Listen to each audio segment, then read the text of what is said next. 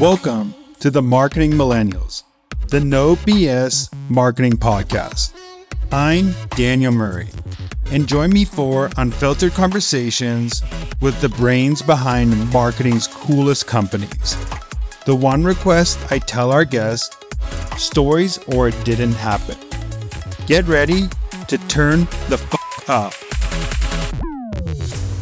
Tier one is probably your top 50 to 100 accounts. These are super high touch, bespoke, really creative outreach. Uh, you're probably taking the CXOs of those companies out to dinner. You're uh, meeting them at events. You're sending them gifts and packages and things like that, right? And then your middle tier is going to get a lot more scale. There might be a few thousand accounts. And then the last one, tier three, is probably way more scale. Uh, these are these are accounts that are not in a sales cycle at all. You're just trying to remain relevant. You're probably investing a little bit more in brand and some higher funnel stuff to try to make yourself relevant to them. Audio. It's what you are listening to right now, and you're not alone. Your audience is too. That's why marketers are upping their investment in audio. But how? Audacy's latest state of audio walks us through planning tips and creative how to's. Visit stateofaudio.com to learn more. What's up, everybody? Welcome back to another episode of the Marketing Millennials podcast. Today, I have Steve from Google on the podcast. Steve, what's up? Welcome. Hey, hey, thanks, Daniel. I'm psyched to be here. Good to connect with you. I want to first get into how you got into marketing, and then we'll talk about some B2B stuff. I actually started my career in sales. I was a, a BDR, SDR type function working for a, a travel agency that was selling software. And so this was my first adventure into software sales and I was making, you know, a few hundred phone calls a day. I was trying to connect with CFOs and to talk to them about their travel and expense costs. And it was a humbling role just getting hung up on all day long and nobody answering your emails. And so I really connected with with the sales side of of the business, but my passion really lied in marketing. I remember I, my first business class I took in high school was marketing.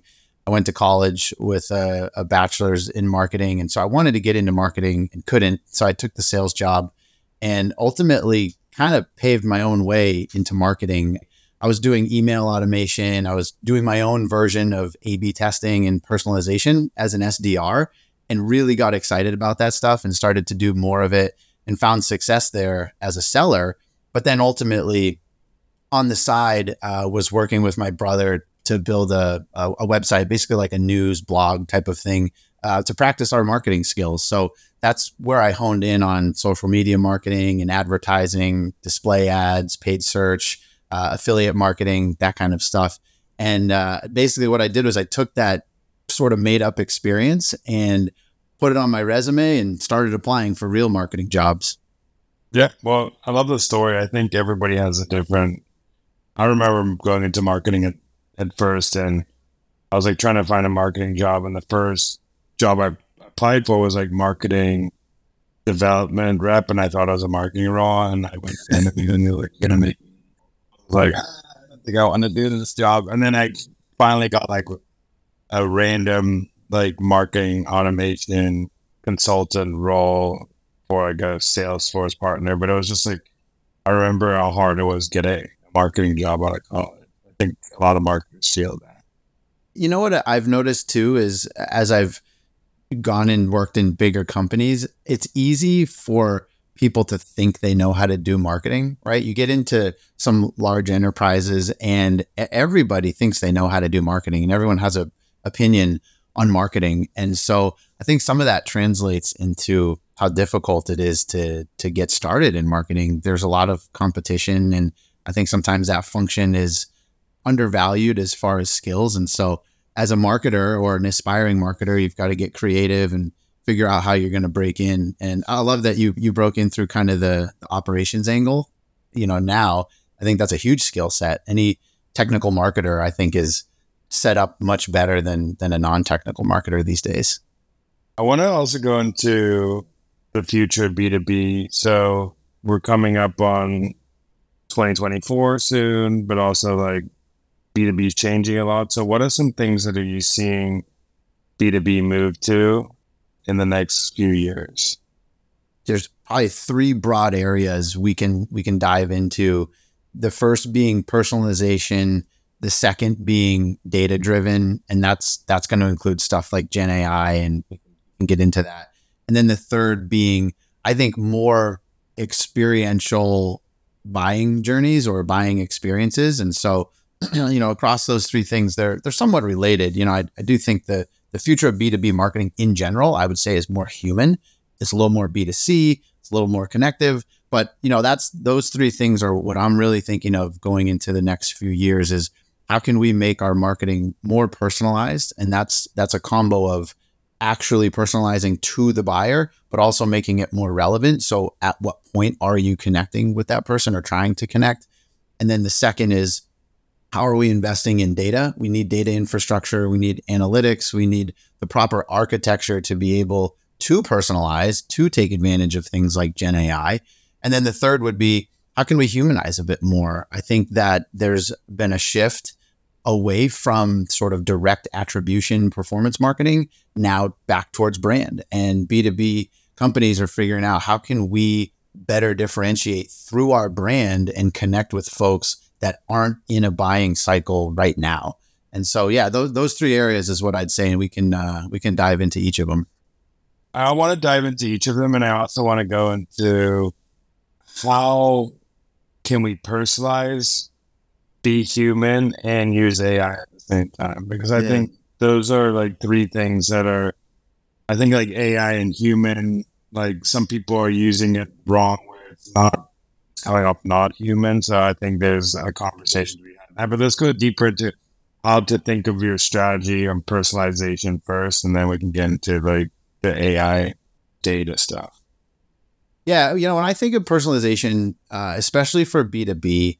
a few things are top of mind for me. And so I, I like to think of things in, in structures. I also think in things of terms of threes. I'm a fan of the the concept of the power of three. But as far as personalization goes for B2B, it really starts with accounts and then it starts with personas and then it goes to segments. So accounts, you, most folks have probably heard of account based marketing. It was coined maybe 15 years ago. And it was the idea that marketing and sales and, and ultimately all of the go to market function is going to market and put messaging towards specific accounts, right? We're going to be a little bit more hands on in how we market and sell versus just blasting media out there and, and seeing what we catch. So if you think about that, so we've got accounts, personas, and segments. The accounts are materialized into an actual target account list. And this list is something that you'd build with sales. Most sales companies will have, you know, they'll call it an account universe or a, a, target account list. And it is the accounts that they feel that they can sell into. And there's there should be some criteria around that. And what I think is is shifting now is marketing having a role in that process. So for me, and some of the experience I've had, you know, our sales team has a list uh, they share that list with us, and, and it's a very large list. It's not feasible to market towards that whole list. And so, what we then do is use intent data from some marketing providers. We do some of our own data science on that list to try to clean it up and get to ultimately a, a prioritization or some sort of tiering of that list that would allow us to customize the marketing to those accounts. And for example, let's say you've got a tier one account, tier two, tier three. Tier one is probably your top 50 to 100 accounts. These are super high touch, bespoke, really creative outreach. Uh, you're probably taking the CXOs of those companies out to dinner. You're uh, meeting them at events. You're sending them gifts and packages and things like that. Right. And then your middle tier is going to get a lot more scale. There might be a few thousand accounts in that list. And that's where I think things like Gen AI can actually help when we get there. But also, this is your your typical lead acquisition, qualification, nurturing, lifecycle marketing to try to move those accounts towards a buying motion. Uh, you're measuring all of that and scoring all of that, right? And then the last one, tier three, is probably way more scale. Uh, these are these are accounts that are not in a sales cycle at all. You're just trying to remain relevant. You're probably investing a little bit more in brand and some higher funnel stuff to try to make yourself relevant to them. One mistake I think a lot of people make when it comes to the ABM motion or accounts, I think they forget what we talked, what you kind of said at the beginning, how B2B is shifting into like a B2C motion.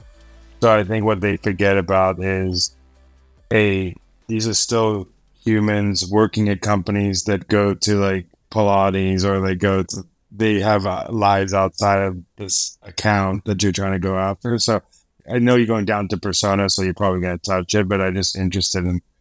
I know a lot of people in B2B get caught up and into like, okay, I'm just going to go over account, and they forget that there's humans that are doing human things at that account, and they're not just the CFO and the company.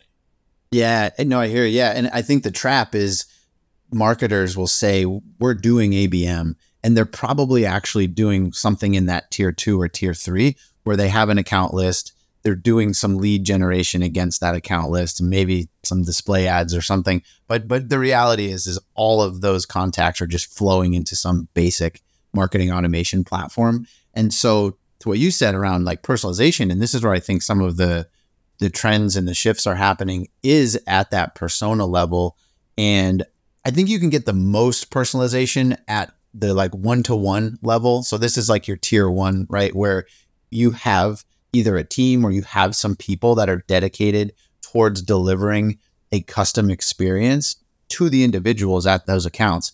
And so, to your point, I was just actually uh, I was at a marketer meetup a few weeks ago and was talking to somebody who their sole responsibility is one to one ABM, and they do stuff like custom creative designed for a buyer. So they will actually, let's say you are a you know your your technology platform or some sort of software and you're selling to into IT and the CIO is, is your buyer at one of these accounts this person was responsible for doing actual research on that person and they would try to find things out like what what is their favorite color? What are they into outside of work? What kind of music do they like? What are their hobbies? Are you know are they into sports? Are they into science and theater and art? And and that sort of thing. And they're doing that manually by researching this person online, right? And and hopefully listening to talks that they might give or uh, listening to interviews that they might be in. And then what they would do is build a campaign around this person.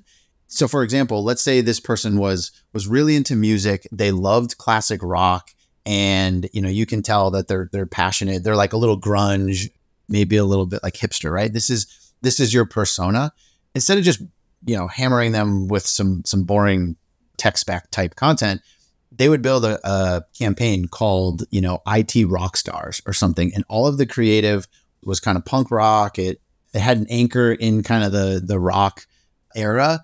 And then that campaign creative was delivered to this person across different channels. And then they would send them an actual direct mail sort of gift you know, relative to this campaign idea. And then, you know, the whole outreach and the whole motion, all the messaging weaved in this personal hobby about this person that they're super into music. And, you know, at the end of the day, it got them meetings. Like that was the goal. How do we get meetings with these people that are super busy, really hard to get in front of? And I think that level of personalization is really hard to scale. So, you know, part of the trend is I think marketers have pushed really hard to try to scale ABM when actually we need to pull back and we need to think about that type of one to one human experience. And I think that's exciting. That's really cool, right? I mean, to be able to work on stuff like that is pretty interesting and uh, much more hands on than you know some of the scaled type of marketing we see today.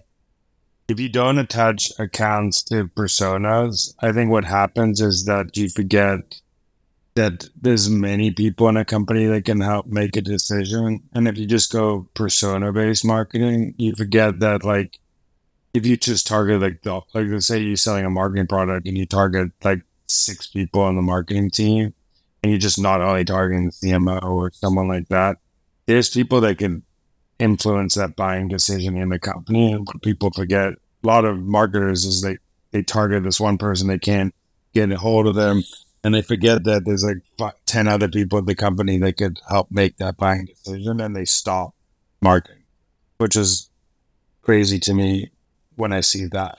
So it's good to have accounts and personas um, attached to it. Yeah, and I, and one thing you said that I think has become also a, a relevant shift now is th- there's a lot of chatter about MQLs being dead, right? M- MQLs are are just it's made up. It's it's a marketing term that we've scored and we've in marketing determined that this person should be reached out to by sales. But to your point, what if you've got nine people in the buying group at an account and you're just sending one off people to sales? They're not actually seeing the full picture of what's happening in that account. So, one of the areas I'm looking forward to is actually mapping out who is the buying group, who's who are the individuals, like what are the job functions within that buying group to, to be able to make decisions on whatever product you're selling and do that research and work up front to document and map that out and then go take inventory across your operation to see how many of those individuals across all of our accounts do we have today? How many of them are engaged? How many are opted in? How many have we talked to? And then ultimately you're figuring out what is the gap. So who do we need to acquire who do we need to engage more you know who maybe we talked to and wasn't interested how do we get them back interested and your ABM approach now is way more precise, it's way more relative and way more personalized because you're reaching out to them based on some historical context versus, you know, just kind of the spray and pray methodology of, you know, we're going to we're going to send emails and advertising out to thousands of people and we'll see what comes in after that. Cool. So for personalization, it starts with accounts. I'm just recapping. Then goes personas. What's the the next step after after that. Yeah, the third is segments, and so this is one of, eh, that I've I've done over the last year, and this is uh, essentially like a slice of the other two of the accounts and the personas. So a segment might be a true segment, right? It could be based on the size of a company. It could be based on a variety of signals that you're tracking. Maybe you've got a criteria where any company that's between 50 and 100 million ARR and has, you know, a number of job descriptions out on the open market and, you know, they just raise funding or something, right? All of those triggers and those signals could make up a segment. And then what you're doing is building the marketing off of that segment. And so you could do this a few different ways. Like the segmentation could allow for really hyper personalization, or it could also allow for some broad personalization where you might have a you know maybe a starter email or, or some sort of you know door opener type activity that you're trying to do and you're using those signals to try to try to open up the door within those accounts you know based on the information that you're gathering. So i see segmentation as almost a way to stretch across the accounts and the personas and the buying groups and you know some of these other factors and then deliver campaigns and marketing that way. It's also cool because uh, I mean, we're go- also getting into a, a phase of marketing where the data warehouse is becoming like more of a centralized place than the marketing automation, even the CRM. Like, you need a place to store all these points. And I know you're going to go talk to data, the next step's data, but you need places where you can store segments, store information that you might need later, like punk rock likes punk rock, likes this. This is my punk rock marketing audience. Here's my whatever. But like you need those places. And so all those data points don't belong in a, a marketing automation system in the CRM. So if you have a data warehouse, you can trigger it out of the data warehouse to make more cool marketing and personalization. This is the part of marketing that I've thoroughly enjoyed learning more about over the last two years just how powerful that core infrastructure is. So whether it's a data warehouse or a data lake, it's ultimately the the central brain, right? Where are you bringing in all of your data pipelines, all of those signals and some of the stuff you mentioned? It has to go somewhere and then it has to be QA'd, it needs to be cleaned up and it needs to be standardized with whatever makes sense for your business, right? And so doing that in marketing you know, I kind of feel like in the past it, it's always another team, and I'm I'm more of a proponent of having that data resource or that that team, whatever it is, being deep in marketing, so that they can understand the technical side of building proper data infrastructure, but then start to understand the business side as well and get familiar with how do you run campaigns and what is display ads and what are the KPIs? Why, why are these KPIs interesting? And that I think is a fun process, kind of leveling up your data analyst team.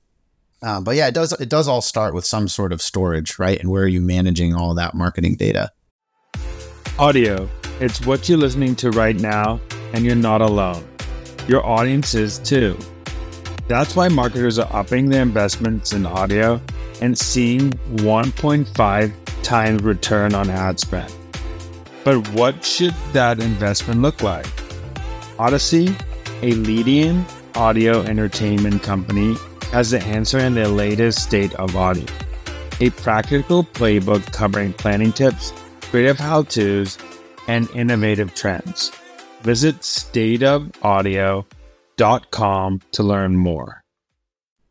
It's hard to work with a data team if like nobody in the data team understands marketing because you're going to have to give them a detailed brief. And even if you give them the detailed brief of what you want, doesn't mean they, they're going to like spot like little things that they could change. So if you get someone who has some marketing and or work with a marketing team, it helps that you say, Hey, I want to see X, Y, and Z, be creative and like do something with this data that can make it better for me. Where the opposite is like I've had the problem where I was like, hey, this is what I need. And then I get the data and I'm like, actually, we need to rebuild the whole thing. And it took, told them, like, I felt bad because it just didn't come out how I think. But it's also because there's a disconnect about like they didn't understand marketing and like I didn't deeply understand how like the back end of data works to this extent that they did. So it's just like this disconnect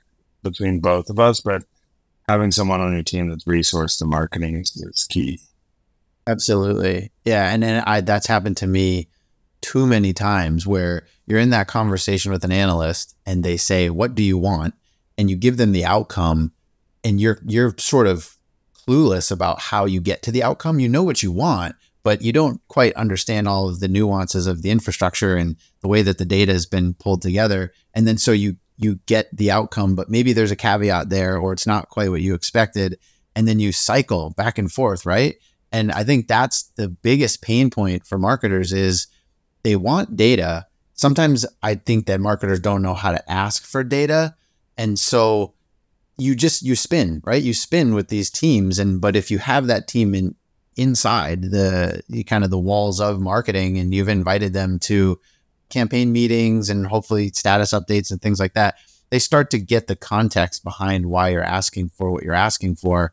And some of the best analysts I've worked with, they understand the business side and the technical side. And you can deliver. You can say, hey, I'm looking for, and I'm looking to understand which accounts in the last 90 days engaged with, you know, more than five pieces of marketing and, you know, you think are are prime to convert into stage zero or something, right? Whatever your criteria is, you're just giving them that outcome of what you want. And then they'll say, yeah, yeah, okay, I can, I can go figure that out. Let me go do some work. And maybe they iterate with you a bit and it's, it's learning on both sides and it's fun.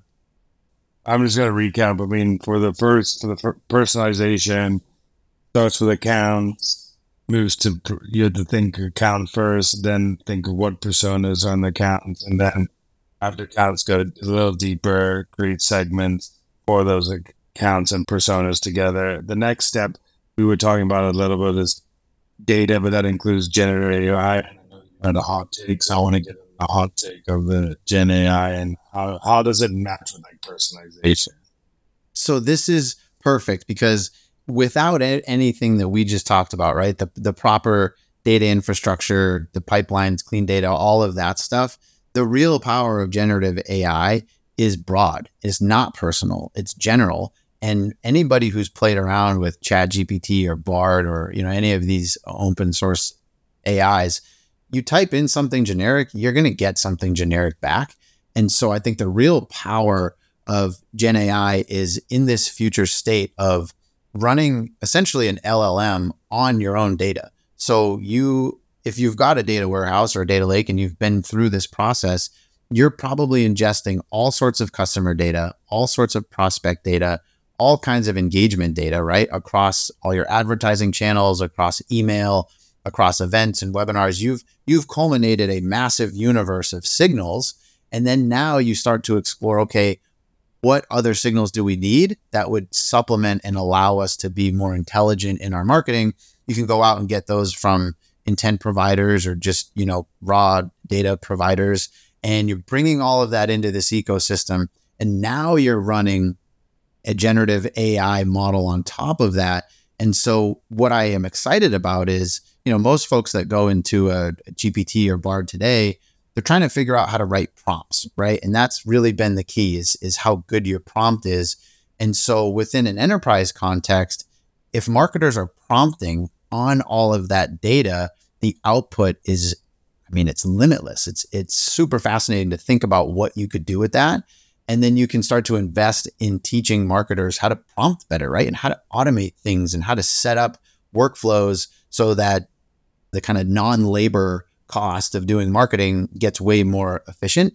And so I've been personally exploring some ideas around Gen AI with with ABM in particular and so imagine, like we talked about building an account list at the beginning, right? You're working with sales, it's typically a spreadsheet. Then you're taking that spreadsheet, you've got a data analyst manually doing some scrubbing and some appending of data and work. And they ultimately produce another spreadsheet. That spreadsheet goes to your lead gen providers, it goes into your advertising campaigns, it goes into your automation platform. Almost all of that could be simplified by AI. And if you had all of your CRM and prospect and third party data in a system where you could say, you know, I need an account list that includes these industries, companies of this size that are not customers right now. You know, they they look like this type of company, et cetera, et cetera. You could even go further and say, you know, I want companies that have engaged with our marketing in the last 30 days or only accounts that have people that have picked up the phone in the last 90 days. I mean, you could go nuts with this, right? And then the result is your account list and it's, it's done. It's clean, it's scrubbed, and it's ready to go. And, you know, eventually I think there'll be workflows where you can do that. And then that list is just going to flow right into whatever channels you use to activate it. So, yeah, I think the future is basically like bring your own LLM kind of thing.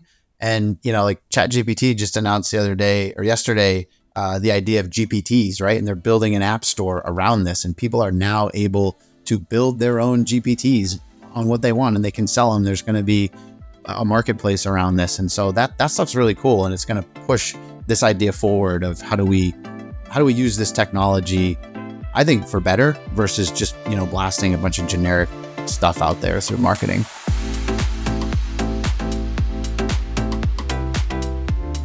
For people who don't know, LLM is like a learning language model that like helps you create your own machine learning in inside your inside of your marketing where like right now there's their their ChatGPT and stuff is doing their own stuff on their side. So if you can bring it in Bard and stuff like that. So if you can have a model talking to your models, it's way better than having a separate model that doesn't have your data and have and you're not training it with your data. So I think that's cool. I want to go into the next part is so we had the personalization, which was account personas, segmentation. We talked a little bit about we talked about data. I think the last part was like now we're like more into experiential marketing. So what is like how do we package all those together and I'd make a great experience with the customer? The last one, like experiential to me, I think of there's a stat floating around. Uh, it's been around for a while, and the, the LinkedIn B2B Marketing Institute just published some stuff on this about how at any given time, only 5% of your your addressable market is is in market to buy something. And that means 95% are not. And so that alone, I think, is pushing towards we need as marketers to invest in more upper funnel. We need to invest more in brand to prime that audience and actually be thinking about future revenues versus just revenue we can get today through performance direct conversion type marketing. So knowing that, you know, bringing all of this stuff together, how do you deploy a strategy that is personalized through accounts, personas, and segments? How do you do that across the funnel? So if you are going to invest in brand awareness, how do you do that across your accounts, right? You need to make sure that your media and your messaging is, is reaching those accounts. You're trying to reduce waste there. How are you doing that? You know, from a mid funnel, how are you are you warming folks up and engaging them? I think this is where more investment in lifecycle marketing and the personalization of those lifecycle programs comes into play. And then all of that plugs into your conversion activities.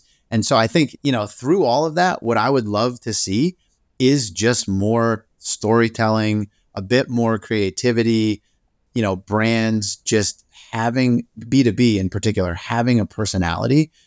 It's gotten so boring. You know, if, if you're, you're in marketing, right? And, and how many ads do you see that are selling you marketing software? And it just all says the same stuff, right? It's, oh, you know, we do attribution the best, or we have the best intent data, or, um, you know, I get hit up all the time with, we have a database of 50 million people. We'll we'll sell you the best leads on the planet, and it's like, dude, all, every single one of your competitors says the same exact thing. Why are you any different? Why should I care? And so that, like, I would love to see some more creativity there. You know, in particular, just different content, different mediums, more more in storytelling. I'm a huge fan of brands that can storytell well, whether it's the stories of their customers or like stories of partners or just like like you said, the, the humans in the mix, right? It's it's people buying products and, and software and stuff like that. So let's highlight that. Let's let's focus on the people side of it. Yeah, I think what happened is we got so like with the rise of meta and targeting and all this stuff, we got so people got so good at learning how to target people and it was easy because if you were just great at targeting, you would win. Now everybody has figured out targeting. A lot of people know how to do data pretty well now. The one thing that will separate everybody at this point in time is what we we talked about this off the podcast is, but it's going back to what marketers did a hundred years ago when they didn't have the best data, they didn't have the best stuff is, just standing out and being more creative, writing great copy, great telling great stories. That's what won in the past. And I think we a lot of marketers forgot about that because we got overly technical and forgot about like marketing is also art and creativity and that's what makes us human at the same time. The brands and the companies that can tap into that kind of tap into all of it, right? You can tap into the human element and stand out and be creative and and differentiate through your brand and you're also really smart with data and you've figured out how to use technology to make that message as good as it can be or even just how to understand your buyer better right use the technology to understand who you're actually selling to and then you've got the the creativity which is the stuff that humans are good at right? Uh, you're using that creativity to speak to somebody that you've done a bunch of research on and you know feel pretty confident in talking to. Creativity is not only i would say like sort storytelling i like i think you could also like just not fall into the trap of best practices and even with like what you're talking about like training your models with your own language like llm like i think it helps that's a sign of like creativity that you could do some fun things with that you that will help your marketing team become better marketers and tell better stories. So I think it's not only like coming up with the most creativity could be creative in different ways in marketing. It's not only like telling a great story, but it could be like doing creative things with your marketing team to make it more efficient. That's true. Do things different. Yeah, I mean, how, like, how are you solving the problems that you have as a marketing team? Are you just figuring out what the best practice is, like you said, and just doing what everyone else does, or or are you doing something creative to try to solve those problems? I think is really cool. You said something that I, I thought was a, a cool note was we were talking about the hobbies and stuff and like how do you personalize? You know, imagine in your data warehouse you've got a field now for hobbies and you're you know you're collecting that hobby information against the buying group and you're starting to analyze that and look at it. it's like oh you know this person over here is super into music and you know this one's into art and this one's into fitness and whatever and that's just interesting. There's a psychological effect of that that that hopefully inspires some creativity within marketing. Also, like if you want to do experiential, like if you want to do like experiential marketing, like let's say one third of my database is like into Formula One, like, and you now a, I and buy uh, you can go and create budget and create an experience around Formula One for your buyers that are in your top accounts.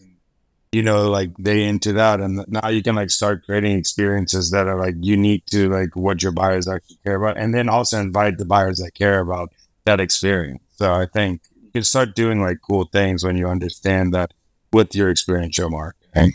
Yeah, no, totally. Imagine that, and then you go you know, and you uh, you go to Formula One and you you host an after party or something, a happy hour, and you invite those people there. I mean, they would be thrilled, and that's that's real experiential to me, I think. And you know, I think of the opposite of that, where let's say a stereotypical B two B experience is a company sponsors a sporting event, or let's say uh, like a golf tournament they invite a bunch of customers out and, hey, we're going to do this, this, and that. Did they ever ask if that person's even into sports? I mean, that, like that could be a terrible experience for one of those people who who could give who doesn't care at all about sports, and and that's that's just like following the best practice and the stereotypical experience marketing, and we've got to push to make that different. I totally agree. I want to ask you one more question, and then we could wrap it up. But like, what is a marketing hill you would die?